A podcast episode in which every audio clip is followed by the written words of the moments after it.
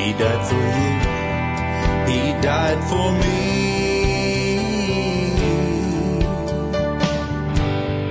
From our sin, He set us free. He loved us so, His life He gave. So if we ask, we can. Hello, I'm Rick Hertless, founder of His Gospel Power. Thank you for joining the program with us once again. We are in the book of First Peter.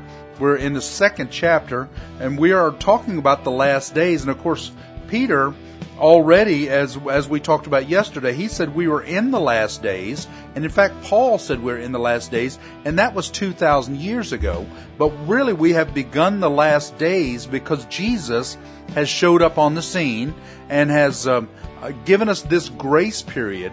In uh, Daniel, we the when you talk about the seven weeks of Daniel, we've already gone through six weeks. When Jesus came on the into the world, that started a grace period before the seventh week. The seventh week will be the tribulation period, but right now we're in that grace period, and of course, so far that has been two thousand years. We don't know how long the grace period will be. Some say, well, it could be another thousand years.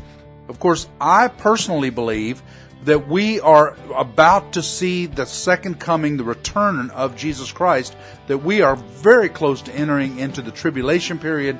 We're seeing all of the things that are lining up with Scripture about the, the, the coming of Christ. And so we are just getting prepared for that because that's what we're looking for. Now, no matter what, however, we should live these days like they are the last days because they are your last days. You only have approximately a hundred years, and somewhere an average of about a hundred years on this earth. And in fact, the reality is, I think for men the average is only like 74 years or something. For women it's 89 or something.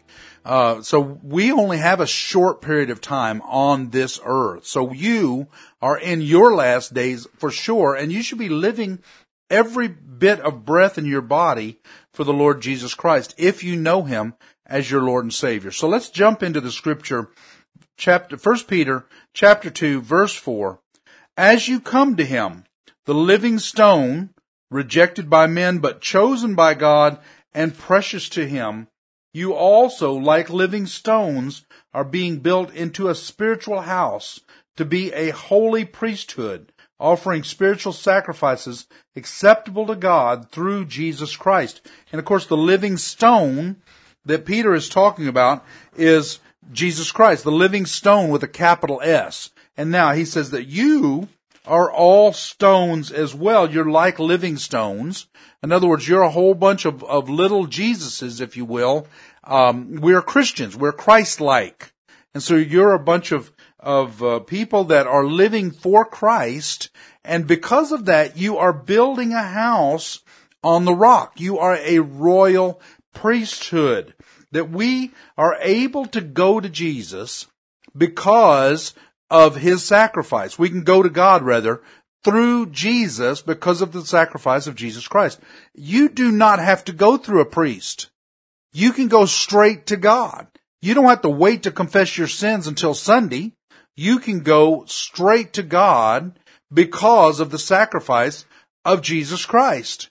We are a royal priesthood. We are a holy priesthood because of the sacrifice of Jesus Christ, offering spiritual sacrifices acceptable to God through Jesus Christ. What do those sacrifices look like?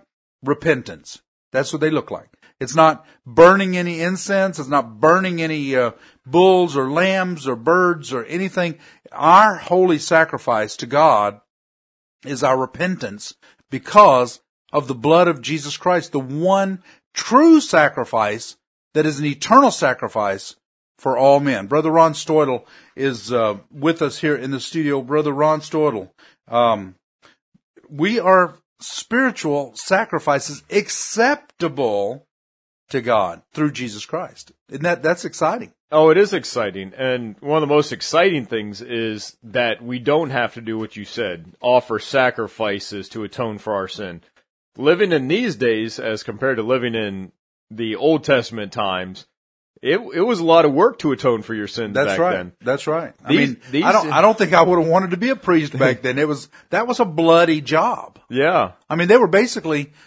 It's kind of like I hate to put it like this, but it's really it would be like going to a butcher shop. You know, they're slaughtering the animals, they're carving them up, they're they're doing that's part of the sacrifice. Yeah. And it was definitely a full-time job. Yes, absolutely.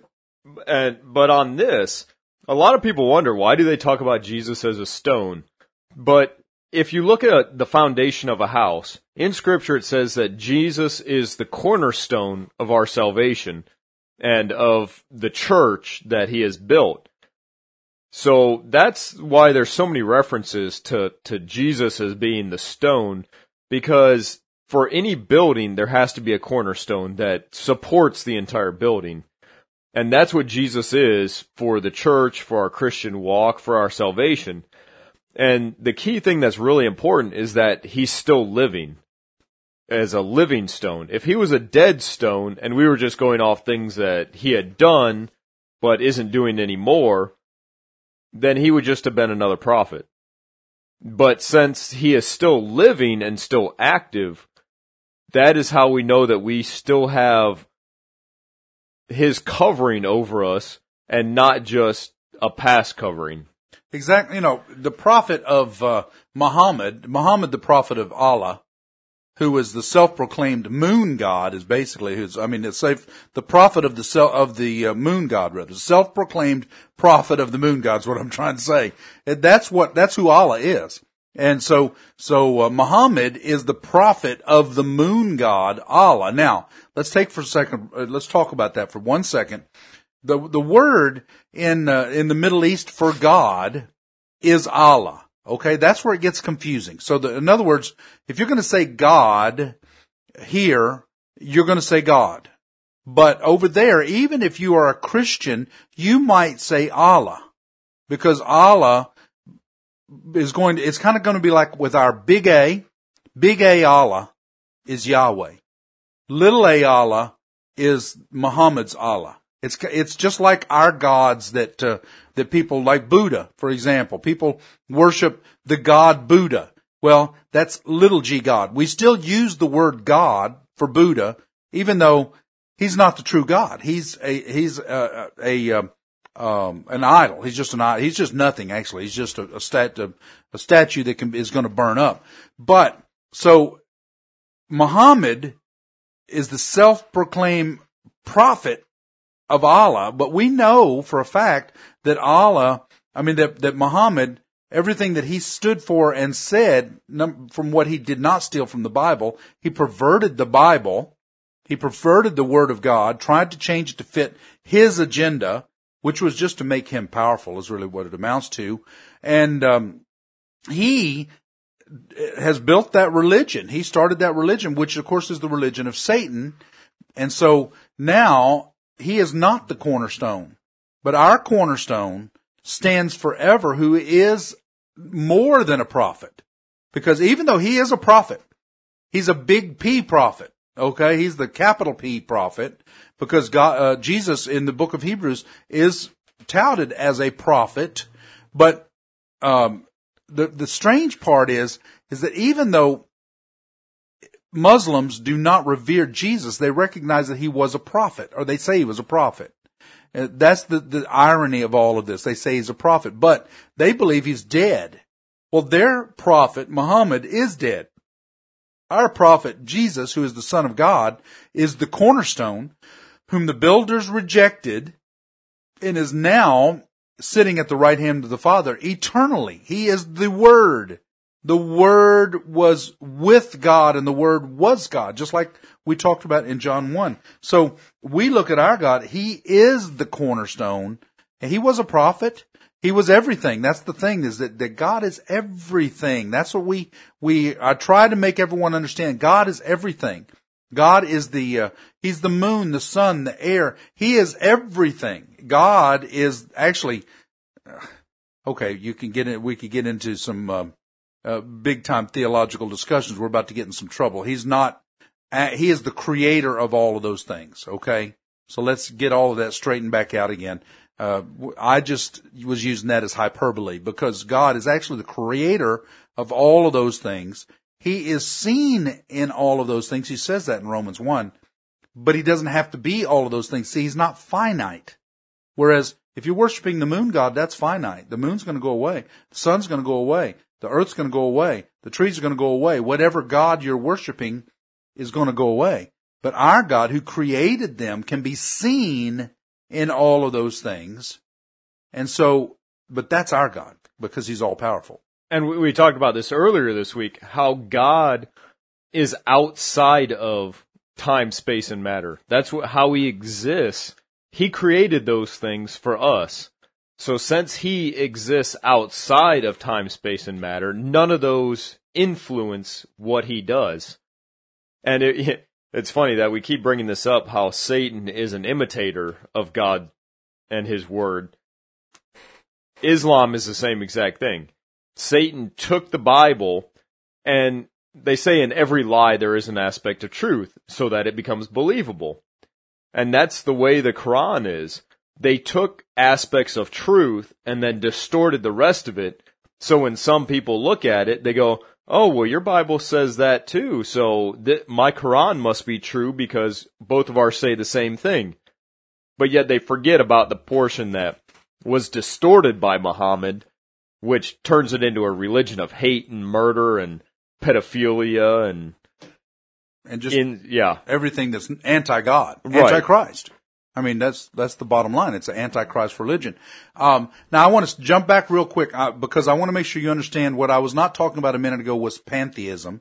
Pantheism is the belief that all reality is identi- uh, identical with divinity. In other words, that everything is God. No, that that's not what I'm talking about. When I was I, I was getting excited a minute ago, like I said, it was hyperbole because to me, my God is everything. However, God is the creator of everything. He doesn't need any of those things. So when they go away, God still remains. In the, in the belief of pantheism, when all of those things go away, then God goes away because he is those things. So if you're worshiping the sun and it blows up, guess what? Your God's gone. Well, my God is the creator of the sun, the creator of the moon, the creator of us, creator of all things. And so I just want to make sure that that gets clear so that I don't get a bunch of emails saying, "Oh, you're what are you talking about worshiping pantheism now?" No, that's not what I'm talking about. I'm talking about. Uh, I just got excited. Sometimes I get excited when I'm talking about God. I mean, it's just it's just part of my life. You know, God is my life, and so uh, that's that's uh, gets to be exaggeration. That's what hyperbole is, by the way. In case you're wondering, that's I was get to be exaggerating for just a second, but uh, uh, so let's move on. Okay. See, I lay the cornerstone, uh, lay a stone in Zion, a chosen and precious cornerstone. This is exactly what Ron was talking about. And the one who trusts in him will never be put to shame. And let's just stop there. The theme comes back to trust again. We continuously talk about trust because as I think as Americans, we don't trust God. I mean, in my experience and, and, uh, and what I see is that American Christians, by and large, do not trust God. Uh, we, we trust the doctors. We trust, uh, the bankers. We trust the government. some, uh, who are some more, some morons trust the government. Um, still, you have your trust in something. There's something that you're trusting in. Some people out there, they trust in Donald Trump. Uh oh, I'm about to get in some trouble. Well, I believe in Donald Trump as far as I believe I I voted for him and I believe that he wants to do good, but I don't I don't trust in him. He's not my salvation. He's not the salvation of America.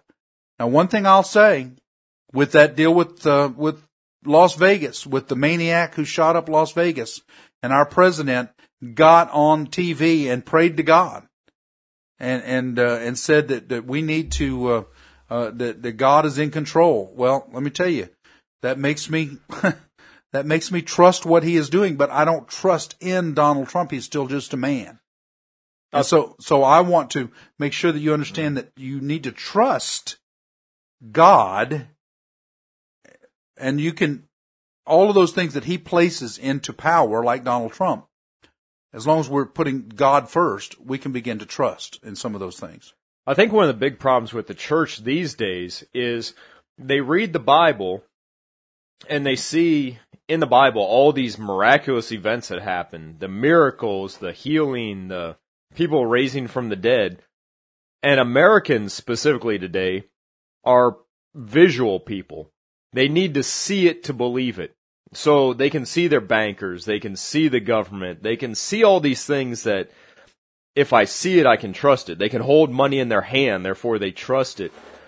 What they don't realize is the church has become so lax that all these events in the Bible, Jesus said we'll be able to do those things and greater. They're not happening because people aren't trusting God. Therefore, they're not seeing the events. Therefore, they're not trusting them. It's a series of events. You trust God. God reveals himself in the ways that he did in the Bible. And then you have that as an example. A lot of Christians these days are doing it backwards. They think, well, if I see the events, then I'll believe in God and then I'll trust him. Well, you need to do it the opposite way. And if we don't have pastors saying that, then they're not going to get their church in line, which isn't going to get your state in line, which isn't going to get the nation in line, which isn't going to get the world in line. So it starts at the base level, and I would even go as far as it starts in the home. If you are not talking with your family about scripture, then your church isn't going to be talking about it and progressively all the way up the chain. And that's where the church has failed. They failed to encourage the family to be a Christian household. They just encourage them to come to church and hear the feel good sermon from the pastor so they feel good about themselves the rest of the week in their carnal lives. And, really, it just, what you just said takes us right back to First Peter, first chapter again, that, um, um, let me verse 5 who through faith are shielded by God's power until the coming of salvation that is ready to be revealed in the last time. In this you greatly rejoice though now for a little while you may have had to suffer grief and all kinds of trials. These have come so that your faith of greater worth than gold which perishes even the, uh, though refined by fire may be proved genuine genuine and may result in praise glory and honor when Jesus Christ is revealed. Your faith is not growing because you will not exercise your faith. It, it's, it is like a muscle. You, if you don't use your muscles, they go away. If you do not use your faith, it dwindles. It does not grow. Do you step out and use your faith? Is there something that God is impressed on your heart to do, but you will not do because you don't have the money or you don't have the time or you don't have something, something you're using as an excuse that God has told you to do. And you're saying, no, I'm, I'm not going to do it because of this, whatever, this excuse. I'm not going to do it because of this. What, whatever you fill in the blank. I can't fill that blank in for you. Well, then you're not trusting God. Your faith will not grow. You have to step out. Maybe it could be something God's saying, you know what? quit your job and get out and do this. And you're like, well, wait a minute, God, I make a hundred thousand dollars a year. How can I do that? Well, one, you get your priorities in line and uh, you do what it is that God would have you to do. Our American dream nowadays, really, I think st- Satan has used the American dream to tear families down because there was a time when the American dream was for the woman to stay in the house and raise the children, the men to work. We had a car, we had a house, we had nice things. But then somewhere along the way, those things did, were not enough. Now instead of a one story house, if you're going to have the American dream, you have to have a two story. And now instead of one car, you have to have two cars. And so, and now, so in order to do that, the woman has to work. The woman has to be out in the workforce, which has what? It has, we've lost our kids because now the kids have no guidance. Many of them come home from school to an empty house. They have to guide themselves to do their own homework, which they don't do. They have to guide themselves to do things that are supposed to be done, their, their um, obligations, which they don't do because there's no guidance. And so what we have done is we've allowed our faith in the American dream, our faith in the system to take away from our faith in God, which God says that we have faith in Him, put everything right back the way it's supposed to be. God said man will work by the sweat of his brow, not woman. Now, that being said, God also said that woman was your helpmate, which meant if the woman was in the field, the, the, I mean, if the man was in the field, the woman should be helping him. And then you could even, okay, now you can take that and extend it. Well, if the household needs a more income, then the woman can help with that income. But it cannot be at the, um, uh, the, the degradation of the family.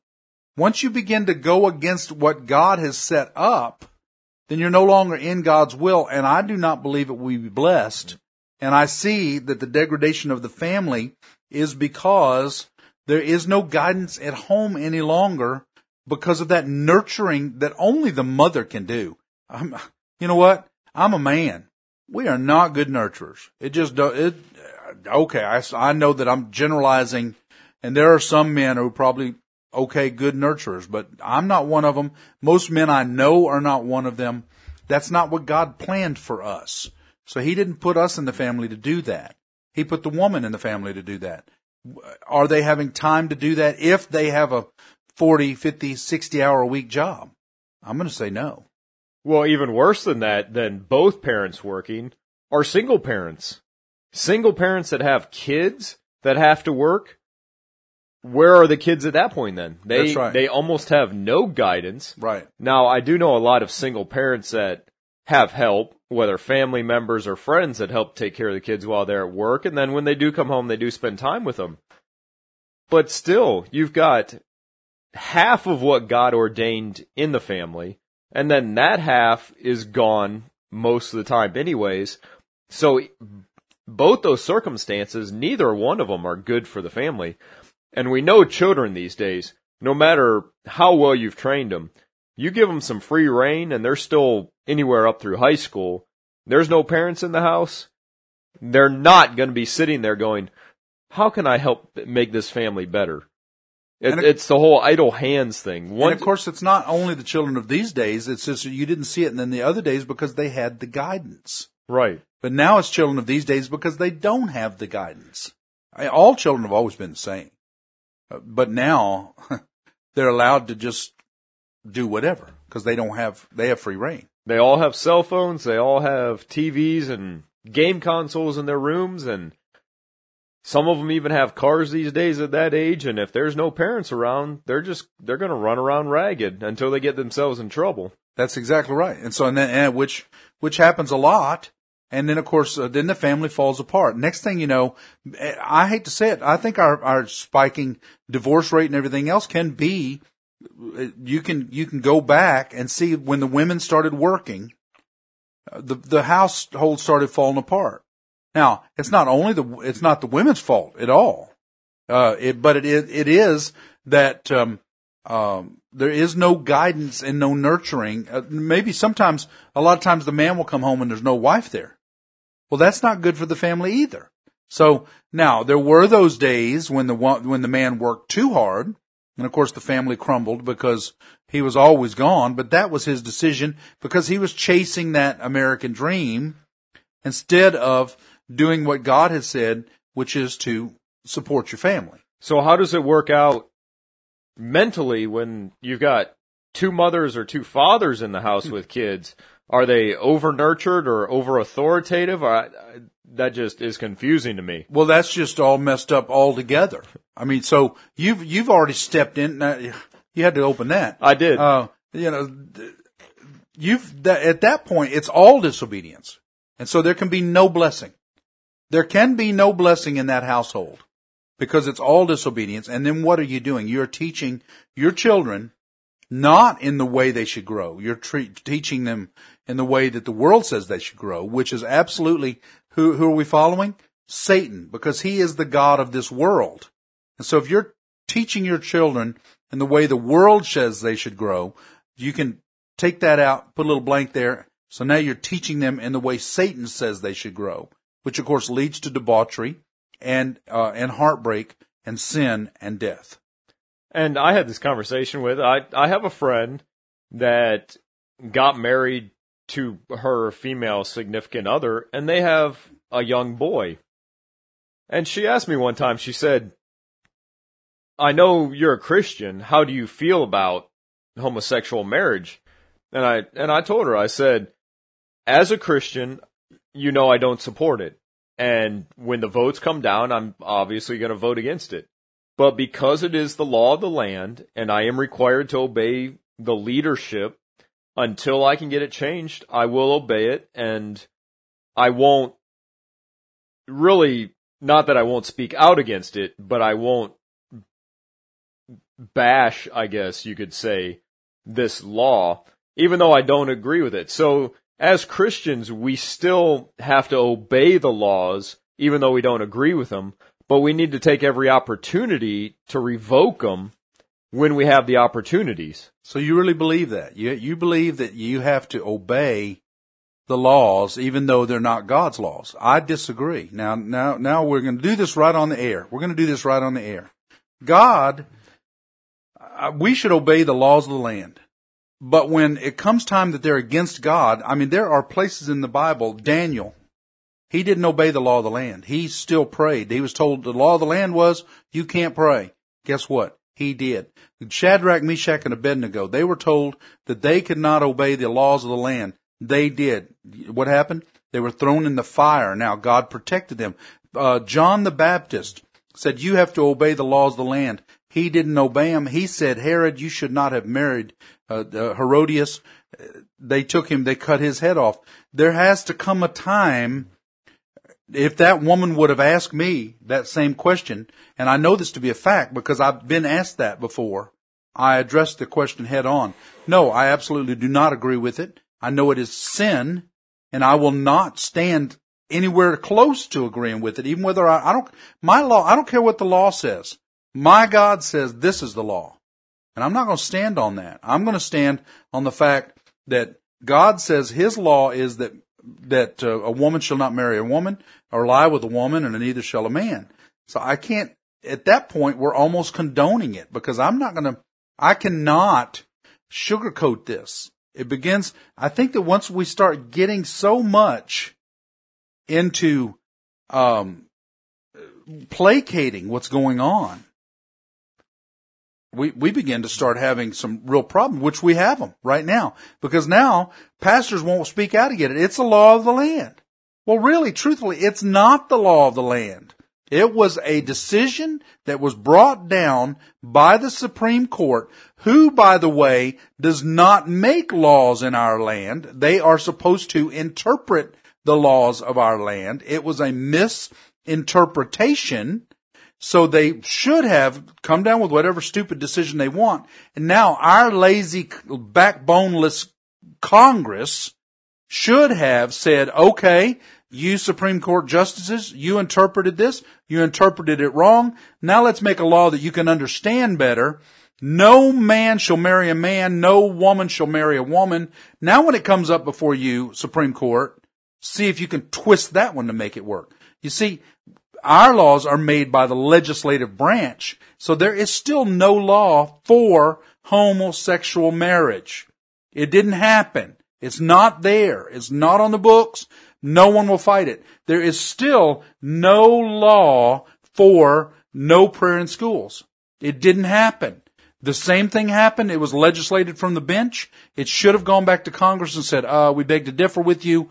We can pray in schools. There is no law that says you have to allow abortion. It didn't happen. It was legislated once again from the bench. It did not go back to Congress because they're spineless or because it is actually their agenda and they want to follow that. So, I do not agree at all. I would come against that. If someone were to ask me that, I'm going to tell them first, remember you asked. well, and, and then I'm going to tell them, hammer down, they are sinning against God, and if they do not repent, they are in danger of losing their soul. That's the bottom line. And really, the way you explained it is the way it came down. It's it's not that I ever supported it and I would always vote against it, but since I really don't have any control over the the legislation side of it right now, that I can't I can't look at them and say, "No, you're not married." Because the courts have said they are and I have to just acknowledge what the court has given them. And that that's really what it came down to. Well, and court, the, the thing is though, is you can't, even, a physical law says they can't be married. I mean, you can take a bolt and you can marry it to a nut, but you can't marry a bolt to a bolt or a nut to a nut. It, I mean, that's the physical law says they can't even be married because when you start looking at the definition of marriage, it has to be that one fits into the other. If you marry slot A uh, to with tab B, you can marry that, but you can't marry slot A to slot A or slot or tab B to tab B. It doesn't work. It's not a physical law that can even happen. So, you know, there was a time, I'll end with this. There was a time when I was preaching in a, uh, I used to go to a, um, uh, assisted living and I do that every single week. And we got into Romans chapter one. Well, when you get into the word, I'm not going to just skip over the parts that feel good. I, you know, I'm going to preach the parts that feel bad too. Well, so I got into Romans chapter one and I was preaching it, but when I finished, this very, very pretty young nurse broke down in tears and then left. I said, "Are you okay?" Something. She said, "No." I mean, uh, can I help you with something? She said, "No," and so she just left. Well, the next week I come back. She left. I don't know if she left all the way the building. I couldn't find her. I tried to find her and I couldn't couldn't find her. Next week I come back and she was again in my service, and I still did my preaching. And she came to me afterwards and she said, "I want to tell you what happened last week." She said that I broke down because uh, you were teaching about homosexuality, and I've been in a homosexual relationship with my with this woman for I don't remember how many years. And she said, "Does that mean that I can never see my friend again?" She said because we have decided. Actually, she said we decided a year ago that we should not be in a homosexual relationship. They both got saved she said, we decided in a year ago that we should not be in a homosexual relationship, but she's still my friend. And I still love her as a friend and we still live together. Um, and she said, but we're not, you know, we're not practicing that relationship any longer. We have repented. We're come out of that. And I told her, I said, no, you can, absolutely, you can be friends. You know, once you get saved, you can still be friends. You should love your brother still. And so that could still be a relationship, a, a, loving relationship like that. You've come out of that homosexual, sinful relationship. It doesn't mean you can't ever see the people again.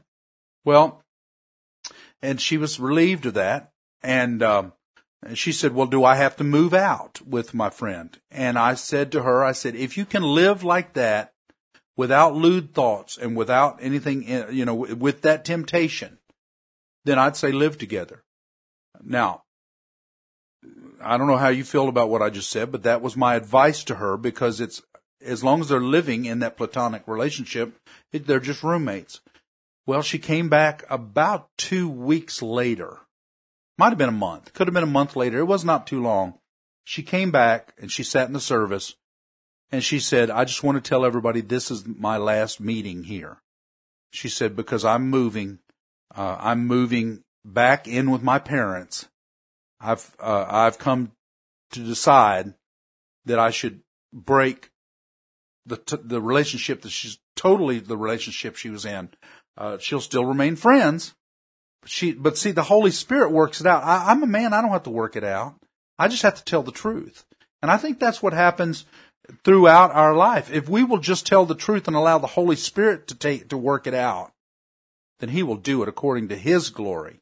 Well, this has been an interesting discussion, and I don't know how we got it. Well, yes, I do. It's just yep, I started. You know, we, you know, Ron started it, stepped in it, but we got into this discussion, and that's all right. You know, that's uh, we we if we do not address sin in the world, we can never hope to overcome what what needs to. We, we're not teaching people to obey the commandments, and so we're taught to teach people to obey the commandments, and that one of these commandments is you will not lie. A woman will not lie with a woman.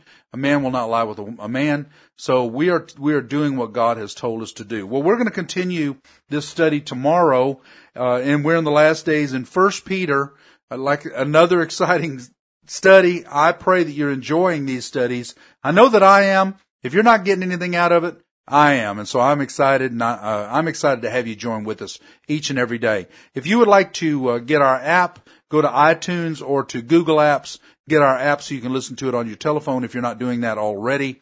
Otherwise, go to hisgospelpower.org. Also, if you see us on Facebook or if you just uh, look us up on Facebook, His Gospel Power, uh, please like us on Facebook and uh, and help us to spread the gospel around the world. Until tomorrow, I pray you receive His Gospel Power today. My life was flying by. I always wondered why. I was so empty deep within.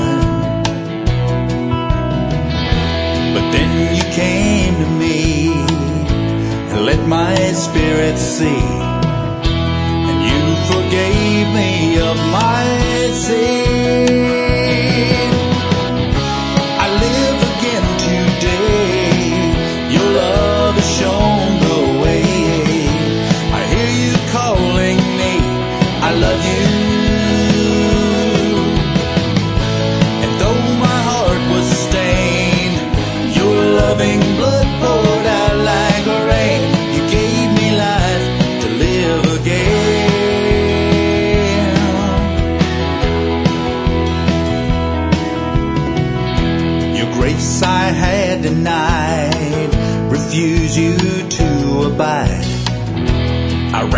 with all my heart and soul.